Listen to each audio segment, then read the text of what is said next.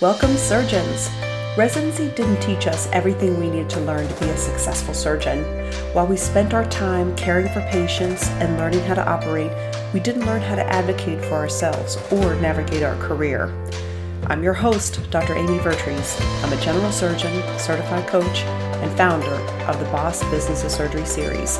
This is where you'll learn those lessons not taught in residency. All right, welcome back. Today, I have a very special guest. We've known each other for a few years and actually reached out to her a long time ago when I started my private practice, and she was a just a wealth of knowledge. So I'm really so excited to invite Dr. Jenna Kazil to the podcast today to talk about private practice. There's so much to know. It can be very intimidating if you're not aware of what some of the things to look out for are. And so we're going to talk about the benefits and the pitfalls. So, Dr. Kazil, welcome. Thank you so much for having me. So, tell us a little bit about yourself. You know, how did you kind of fall into this path of private practice? So, um, I did a general surgery residency and then did a vascular fellowship and when I was looking for jobs, um, I knew where the fellow ahead of me had looked for jobs, and I would interview, and then they would offer me anywhere from fifty to a hundred thousand dollars less than what they were going to give him. And I knew what the MGMA ranges were, and I really didn't find anything fair. I was pregnant at the time, and um, in the area where my husband grew up, where he had a house, you know, there were some surgeons that had just retired, and so he said, you know, you can do this. We can do this. And I was like, I, I don't know. You know, we couldn't even um, get a an income subsidy from a hospital because I was pregnant. They had us and they dropped us once they found out that I was carrying twins.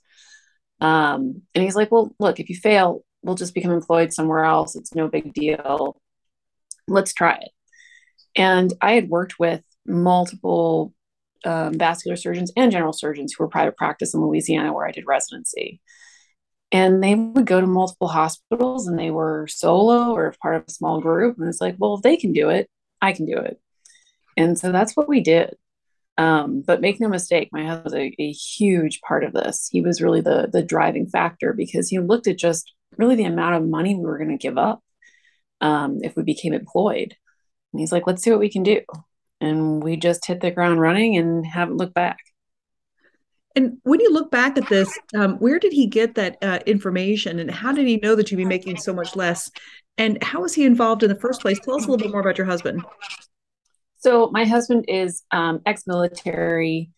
He is he actually left the military to get married, and and so he his parents were entrepreneurs in the area. They were restaurateurs. Um, his mom had multiple houses in the area um, apartments really. And so he had always had this very entrepreneurial spirit. Um, and he did his research. I mean, he looked to say, okay, you need this many vascular surgeons per this much population. Here's what MGMA data shows. And he's like, look, you can do this. I just need you to bring your skill set. Um, and so, because he came with me on my interviews and he would ask these hard questions like, okay, well, how much is the, you know, the starting partner, the, the person who started this practice, how much are they getting from this? And they'd say, oh, nothing. You know, my husband would go through these contracts and, and he has a bit of a, at one point, he thought about going to law school and he probably should have. Um, but he's a, a, very analytical mind. He reads all the contracts. He would say, well, tell me about this $10,000 a year that goes back towards the practice. And what is that for? They'd be like, well, that's actually for the starting partner. And we, we use that for this and that and the other thing. And he was like, yeah, okay, we're done. Either you take that out or forget about it. And I interviewed all over the country, probably 20 different places. And he looked at what MGMA data was and he looked at what they were willing to pay me, which was about, to start with, probably about 25% of MGMA. He's like, this is stupid. This is because you're female. This is because you're pregnant and they think you don't want to work. He knows that, you know, to an extent, I'm, I'm a good worker. You know, I'm not somebody who who does half of things. Um, I put in the time, I put in the hours. And so he knew kind of what I was capable of. He's like, if you fail, you become employed. What's the downside? And so that's kind of what we did. And he did all the legwork with the insurance companies. And um, he probably went through about 100 EMRs and narrowed it down to five. And I picked the one that we were going to use. He was really instrumental and, and still is. You know, he does um, all the payroll, he's looking at the books. He's saying, you know, I really don't want to do any more of these procedures because we're not making any money off of it. can't you do something else or how much are we getting paid for this or that or the other thing he's been really a, a huge part of this whole thing i couldn't do it without him yeah i mean i think that gets down to like one of the main premises behind private practice is that you really have to have the right team and you have to have people that are there and helping and motivating. I mean you can do what's called a micro practice and have as very little as possible but you know really to have any kind of you know average size or small even small size having that team in place is so helpful. So it sounds like your husband was was absolutely critical in setting up private practice. Where did you guys go for information and where to find all this about setting up the practice he pretty much googled everything um, i was at the time very pregnant not really very mobile um, finishing fellowship, exhausted, studying for boards. You know, I took my my vascular written boards, pregnant, um, and he did all of that himself. So we used MGMA data, and then every group that we would interview with, he would start gleaning things from their practice managers and ask them about insurance contracts and ask them about all of these different issues and talk to other private groups in town, be it internal medicine or GI, and say, How are you doing this? How are you doing that? and then um, you know talking to the local uh, medical um, medical society meetings and, and just talking to people more and more and more until he figured out okay this is how we're going to do this that's great because i mean i know i have a great office manager as well and i think having someone there that's you know running interference and finding all the information and searching all the sources is really something that that is absolutely crucial for having a private practice and what were some of the pitfalls that you made early on that you could think? So just learning, you know, what needs to go into your EMR notes. So I remember at one point we hired these two people for the front office and they were putting in, you know, every medication listed on the MAR in the hospital to each encounter, which was just a stupid amount of time, or knowing what are the global periods for each procedures and what you can bill for and what you can't. Um, you know, those were were two huge issues. Even knowing like how do you schedule things? How are you going to get things done? And, and how do you structure your life so that you can not only practice but also um, be efficient with your time in the operating room so things like okay i'm going to do half a day i'm only going to do endovascular procedures today but i'm going to do half a day at this hospital and half a day at that hospital well that just didn't work there was there was always a disaster when i did that um, so for me, I tend to operate at one hospital a day, if at all possible. Um, and, and just learning, you know, how do you code things? What's an appropriate way to code?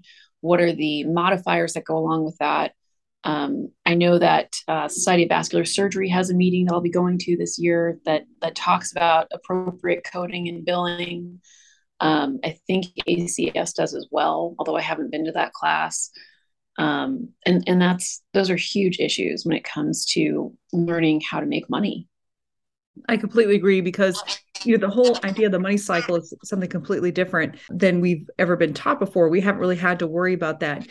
And a lot of compliance issues are so critical to know about like to be able to get the billing it has to be based on the insurance contract that you have and it has to uh, state exactly like the icd-10 and the, and the cpt code have to match um, and they have to be something that the insurance company you've already been contracted to um, have them pay for modifiers based on different things. And just like you mentioned the global period as well because if you code this wrong or charge it incorrectly for one thing you either won't get paid or they'll come back later and you know expect repayment or you could even be accused of fraud. There's certainly a lot of aspects to that part that you know can be a little intimidating unless you know the rules. Absolutely. If i was going to do this all again or without my husband, um, I would 100% have a micro practice. I would know how to do every single part of everything in the office because the other thing you have to realize it's kind of like a restaurant. You know, people can walk out at any time and leave you, and you're now stuck. And how do I send a fax? How do I get authorization? How do I do things like, you know, send pre op orders? And you need to know how to do every single thing. And so if I were to start all over again, I would have one, maybe two people. In the very beginning, I would just have myself. I would be very selective with the insurances that I took, and I would do everything myself. That's how I would do it if I had to do it all over again by myself. Um, but my husband has really given me a lot of tools so that I can focus more so on being a physician and less so on being a business manager. Yes, and I think that having that time to spend on your business is something that uh, is important for private practice because you know taking the time for us to be aware of what the rules are and how it's changing, and you know just even reinforcing the people that are already doing it, like our office manager and our billing and collecting folks and all all the things, is understanding what their jobs are. And I like, you know, how we move to the second point, which is really, you know, kind of expecting everyone to leave. I mean, I think that that the best way to manage your mind around private practice is just expect that every single person in your practice has the ability and, and will likely leave. And what that does is creates an incentive for you to find out what they're doing and then seeing if they can you know write these standard operating procedures you know document what they're doing to the point where you can understand um, what they're doing. So if they leave, or or you know, not even permanently, at least suddenly, like a, a, leave of absence, that you're not left not knowing what they're doing and how to reproduce that. Absolutely, knowing who's doing what, how are these things getting done within your practice. For instance, um, between MAs, things would magically show up in my chart. So I would see a post-op patient, pathologies there, notes are there, my post-operative notes there new MA, none of that's there. So I have to go back into the computer. That's now taking more time to sign on to the hospital EMR. Um, so a quick post-op visit now becomes 20 minutes. And then, you know, reviewing pathology, all of those things take extra time. But I had to know that she was putting those things in and make that part of the job. Um, so knowing who's doing what can make you much more efficient long run. I think part of the thing that as surgeons we don't always realize is that you need to take time out of your week, um, be it on the weekend, early morning, for administrative duties and, and schedule that time in, not only for yourself for days off, but for your practice so you can catch up on things.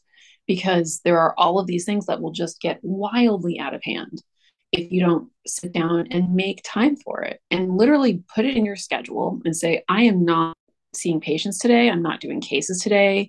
I'm not on call today.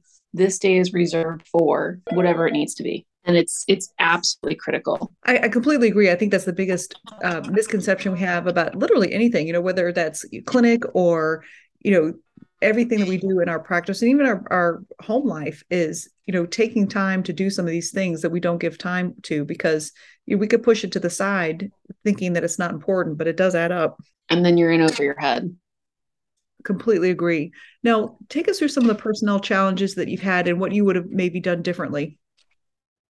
Um, wow, personnel challenges. So everything from people not showing up to work to people not being able to do the job that you asked them from for. Um, you know, hiring and firing again, this is something that my husband is used to doing in his old job, and he does, I'd say 99% of that. I have the final say when it comes to who my AMA is and give input as to what we're looking for.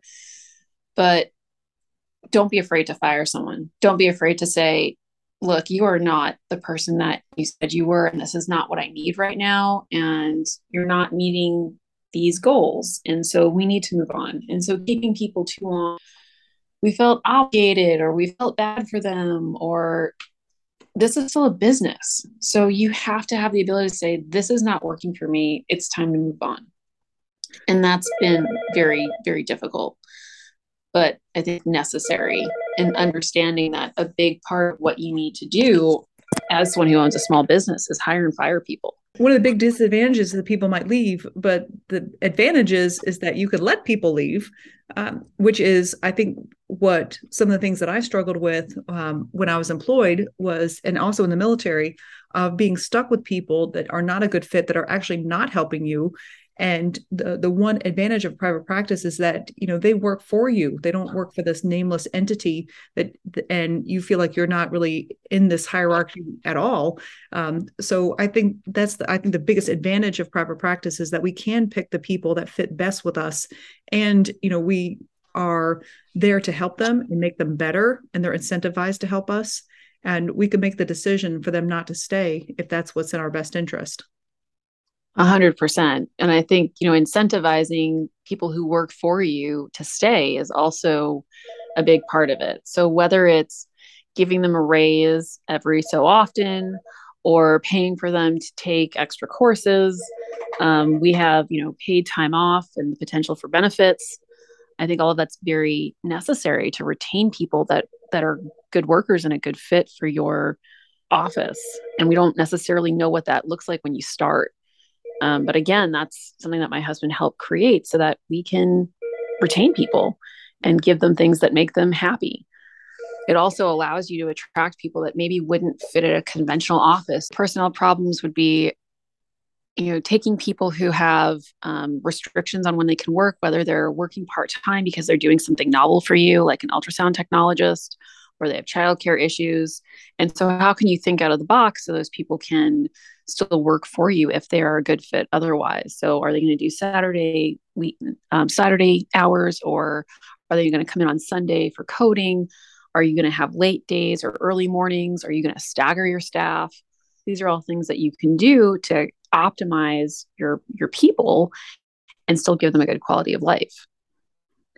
That's great. I mean, and that's where we can, you know, kind of own that whole idea of the the small business of you know really helping people around and that's the one thing that i like about my current practice is that i can give people a chance and be flexible and you know give them uh, additional things that can help with income and, and be flexible which is really helpful i know that you've taken some time off and how did that work so i do a lot of teaching in europe i do some kind of more innovative um, endovascular procedures that not everybody is doing. I think a lot of people in the US are doing them, but they're not as well known in Europe. Um, TCARS, endovascular dialysis access. And so I teach at a um, conference in Prague, which we found because it happens to be right next to where my husband's family lives. It's in the same town, actually. And so I've taught there for the last few years. And then now I've been asked to teach in um, Egypt as well at a similar type of conference. And so um, when I take time off, I have multiple people who cover for me because I do both vascular and general. So I may have anywhere from six to 10 people covering different potential parts of my practice. And w- before I go away, I really try not to operate no big cases for two weeks. I tend to only do general surgery cases if I can help it, other than like maybe a fistulogram before I go. And then um, that whole week before I leave is all clinic. So I will try to just see clinic patients. Anything that's urgent, say somebody comes in with new cancer, I will flat out tell them, I can't take care of you until I come back on this date. So you probably need to see somebody else. Or maybe it's something like, well, we don't know what this is yet. We need to get a biopsy of this breast cancer. Okay, I come back in three weeks. I can see you then. We'll have a biopsy. We'll set you up with oncology, radiation oncology, plastic surgery, and kind of decide on a course from there. And so that's set up really months and months ahead of time, both for call, for coverage um, and I still take my cell phone. I still have all of my office numbers sent to my cell phone. So my office staff will get a hold of me 24 7. And I pretty much never leave my phone. So when patients call me after hours, I take those calls. Um, but I also prepare all my patients. So when, before I go away, my patients know, hey, I'm going to be out of town. And yes, you can call me with an emergency, but if you can wait, until I get back. This is going to be the best time to reach me. And I start preparing those patients really months before I leave because a lot of my patients I see on a regular basis. So they have some idea of sort of how my my life goes and what my summer looks like.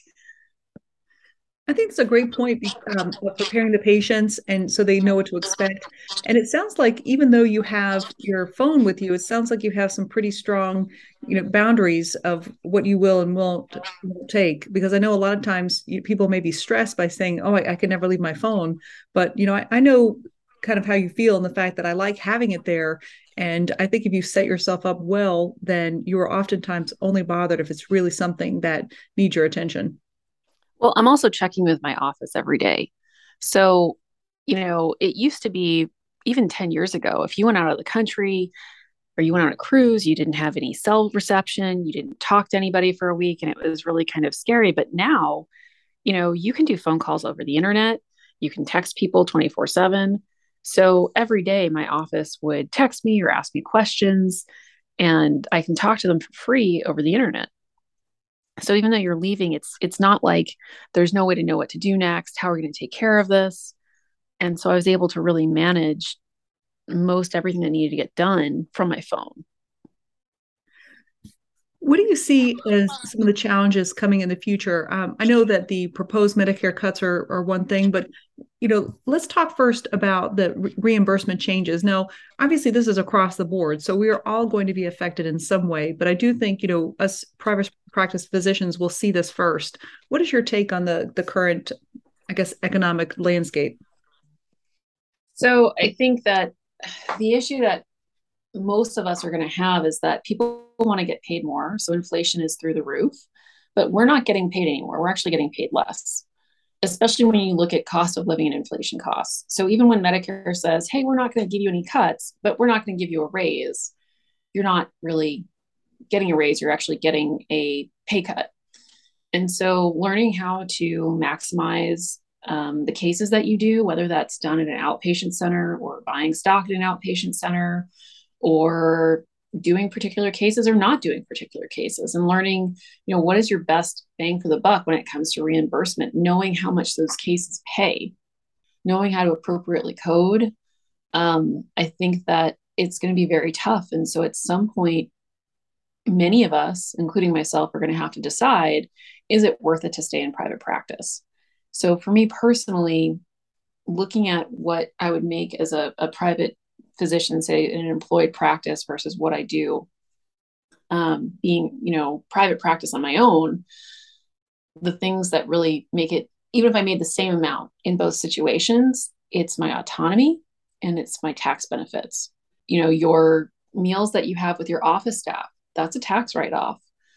Anything that you buy for your office, again, that's a tax write off. If you're employed, you can't do that anymore because now you're employed and you don't have a business that you need to take care of. And so you lose all of those tax benefits. Not to mention that they're going to say you get this much of time to take off and you must be back by this date. And that's it. You know, you have this many days and we expect you to be back this time. And no, you can't be gone for a month at a time. And that's not acceptable. And we don't really care. So that's going to be the big issue is at what point is this no longer worthwhile to me. Um, and I think it's when the price or what I get paid is going to be less than what I would make not only as a an employed surgeon, but when the tax benefits and the autonomy no longer becomes worthwhile. Right. I, I completely agree. I, I mean, it can be more difficult as our overhead is going up based on you know all the things that going on in the world but then our pay getting cut that you know the margins are definitely less but autonomy is worth a lot. And especially if you can hire the people uh, to help you. So i can tell you that some of my office staff actually hiring them has given me time back. And at the time of my career i'm much more interested in autonomy and time back than I am in more money. At the same time, there's a time when the model makes sense and a time when it doesn't. But also, being employed is not necessarily going to save you from that because you lose your autonomy. You may lose some time and efficiency and your ability to choose staff, your flexibility with your time. But also, you know, these pay cuts are going to be across the board. And so you'll see this change in the employed contracts and what they pay and what you get back. So I think we're seeing the effects of all that's going on in medicine. Um, that trickle down effect is going to affect us all. And I think what you're going to find is a lot of people, not just in private practice, but in general, deciding that it's not worth it. And so I definitely think we're in a bit of a crisis in the medical field about people deciding whether they're going to stay or not. And that's going to influence all of us as we get older and need help and need, you know, health access. It's going to be a huge problem. Well, we already know there's a physician crisis, there's a physician shortage, there's also a surgeon shortage. In addition, there's a nursing shortage, but you can train a new nurse in 18 months. And so we can kind of recoup some of that labor very quickly. But to get a board certified surgeon or even a, a well trained surgeon, that takes years, minimum five years after residency. So you're talking about nine years, start to finish after college. If you include college, you're talking about 13 years minimum. You know, a nurse can come right out of high school, do a RN program or a diploma field program, and they can be a nurse working on the floor in 18 months, maybe two years. So I don't think that the majority of the population understands what a resource and how limited it is to be a physician and how we need to take care of our colleagues. So the country's in for a real shock once people start leaving the profession. I agree. And it feels like it's already underway. And I think that we're not seeing those effects quite yet. But I think that what's already been happening today is going to affect us years down the line that we don't even necessarily see that yet. Um, and uh, it's like turning a big ship. I mean, it's going to take a little while to get that back in line. Um, I mean, I know people that don't want to be physicians, and I certainly have talked to many medical students who have no interest in being surgeons because they see how we're treated, they see how hard we work, and they just don't want to do it. So who are these surgeons going to be in 10, 15, 20 years when the rest of us are sick and need help? I would love to have the answer to that. I have no idea.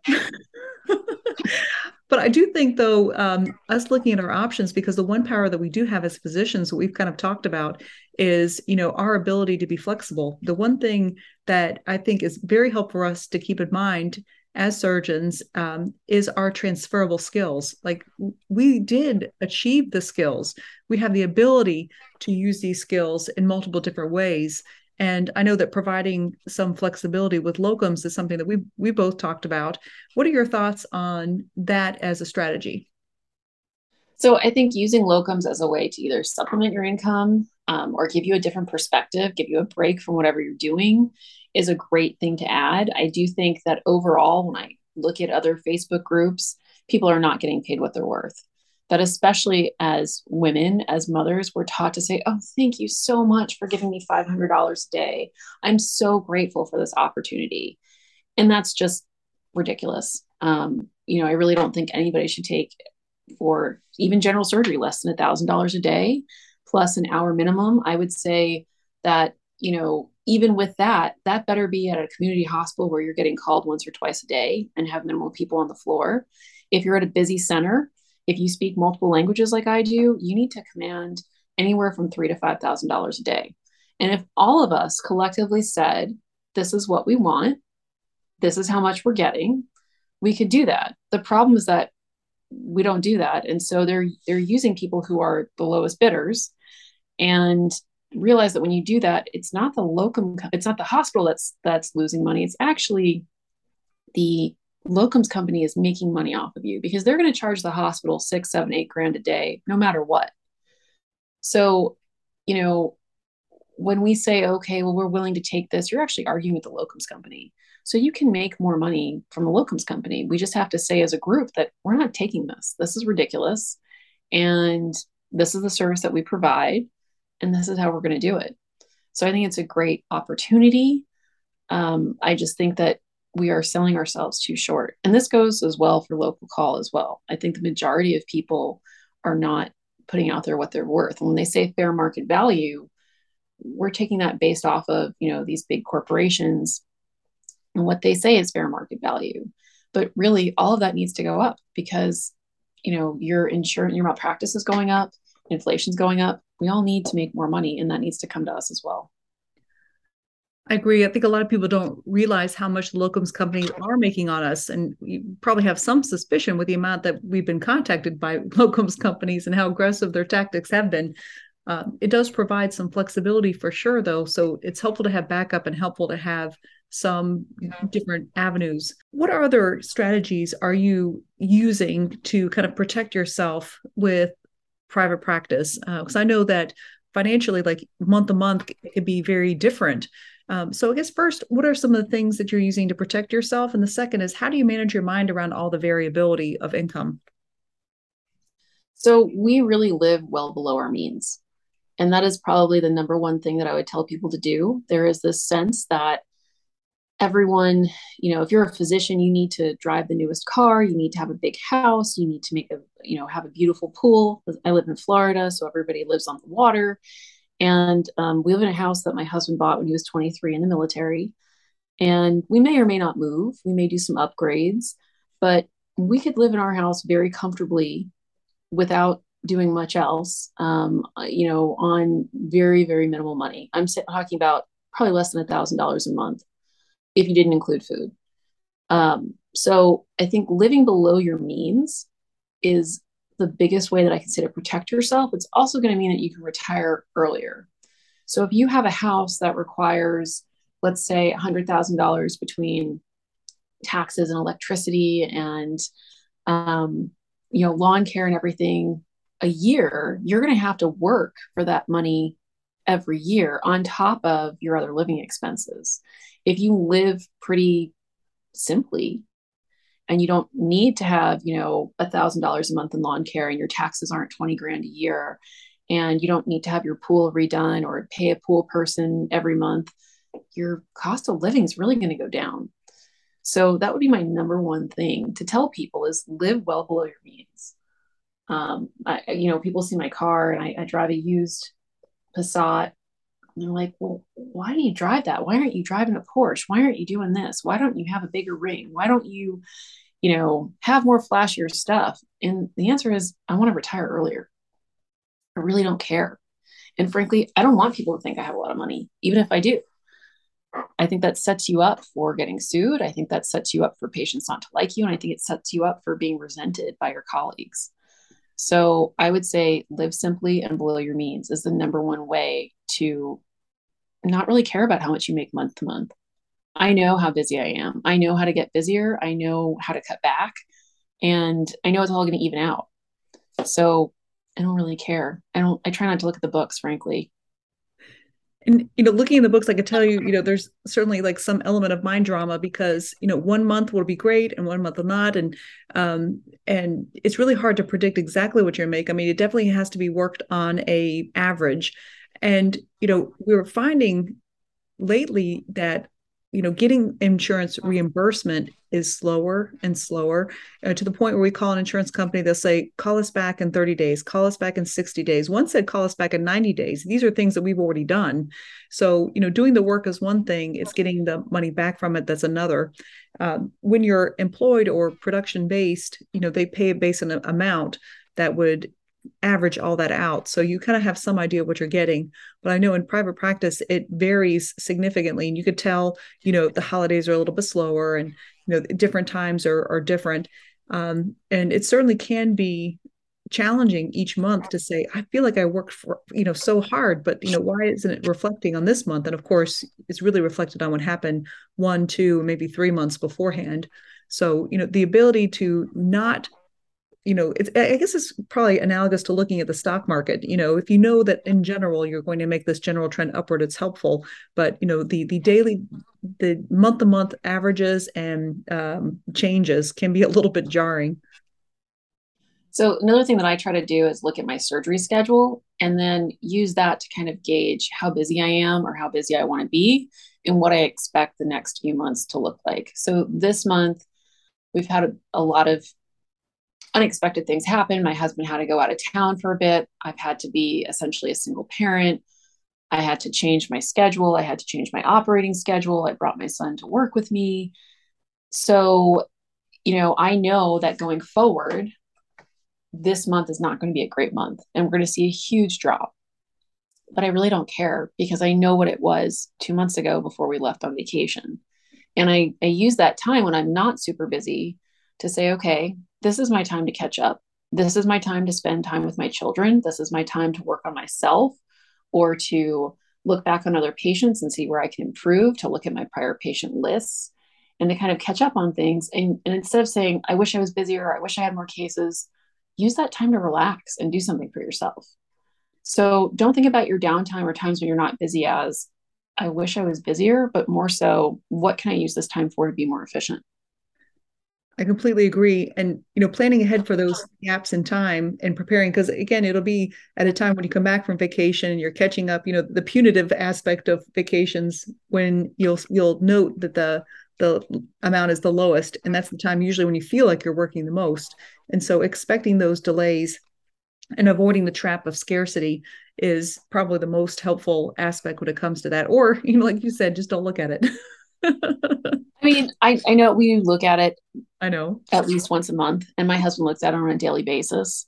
But in my mind, it doesn't really make a difference because I know that I can catch up. I know what this is from. So there's no reason for me to get upset about it. It's kind of like if you're trying to lose weight and then you go out and you have, you know, a really nice dinner and you have a couple glasses of wine and then the next day you're like, "Oh my gosh, I'm up 3 pounds. How did that happen?" Well, you know that 2 days later half of it's water weight and that you're going to eat, get back on track, and you're going to lose the weight again. So you just have to have that mindset. You can't sit there and dwell on it because it's not helpful. I think this is a great comparison. Absolutely true. Focusing on a lot of the non-monetary things because you mentioned, you know, your husband had to take off and you had to adjust your schedule. And a lot of people that are in, you know, these big box groups, um, the way that they manage these big volumes of people is they have a lot of rules, um, and that includes being relatively inflexible about your schedule and changing the schedule. So many of these non-monetary benefits are some of the advantages of private practice. You know even if the amount that you take home isn't as much and a lot of times it, it can be less it can be more. Um, and so a lot of it's knowing your market who, what your payer mix is what you would expect to to do and, and a lot of the ways that you manage it. But it's really important to know the area that you're in but also focusing on the non-monetary benefits is where i think private practice really shines there is nothing better than changing your own schedule. I had 24 hours notice that my husband was going out of town. And I completely changed my OR schedule, my patient schedule. I told people this is when I want to have clinic. This is the way I'm going to do it. I won't see more than this many people. And I need to leave by this time. So I scheduled appropriately. And being able to do that, being able to have a colleague call you and say, look, I have a new cancer patient. Can you when can you get them in? And you say, Can they come over now? that's a huge huge plus for other physicians that you know know that they can call on you and that you can work their patients in that's a huge way of getting referrals you can't do that if you work for a big corporation for the most part because they say nope we have x number of slots and it is what it is so i have 100% worked people in and stayed late i've had office hours till eight o'clock at night some days because i chose to see more people and and it was five o'clock and we just added people on but that's my choice. I wasn't told I had to do this. The other side of that is I get to decide what patients I want to see. We had a patient that was sent for genital warts from dermatology. I said, No, I'm not seeing that. I'm, I do not want this referral. Thank you, but no, thank you. And you know, you can say, This isn't really what I want to focus on. This isn't what I want to do. Um, I don't want to do it. I don't do bariatrics. I don't really do foregut. And that's been my choice. Um, I love doing dialysis access. So I see a lot of that. I love doing, um, you know, a lot of these complex pain patients and finding out what's really wrong with them, whether it's leg pain, abdominal pain, median arcuate ligament syndrome. And not a lot of people are doing those sorts of things. So I can see more of them because I choose to. And i think that's a huge part of it is that you can do the cases you want to do when you want to do them and on your own time. No one's saying you must do bariatrics you must take care of these patients. And that goes for consults too if you're not on call. I get to say what i will and won't do. I get to say what payers i will and won't take. Right. Um, now one of the pitfalls sometimes uh, is covering for your patients so how do you manage the coverage when you're not there so as i said i have about six to 10 different people who cover for me. And so I'm in town almost every weekend. If I'm not in town, I've planned this out way ahead of time. I've talked to people and they know kind of where I am and what's going on. That being said, the ER will still call me and say, Look, I have your patient. They had XYZ. And what do you want to do about this? And I'll say, Okay, so and so is covering for me, or please get radiology to see that patient or I'll say, this is not something that our hospital can handle with or without me, and this patient needs to be transferred out. But I always have my phone on me, and that's been very helpful. As far as rounding on the weekends, I have some colleagues, and sometimes we'll take turns rounding. So this weekend, I'm rounding for her. She rounded for me while I was away in Europe. But eh, to me, rounding on the weekends, you know, it's not that difficult. And mm. it's not usually a lot of patients either. I think something that people don't realize is you can either be really busy inpatient or really busy outpatient. And for me, in the beginning, I was very, very busy inpatient because I was taking about 28 days of call a month. And then I'm now taking only about four to six a month, which has been uh, just a really different mindset. But I'm also seeing anywhere from 30 to 50 patients in clinic.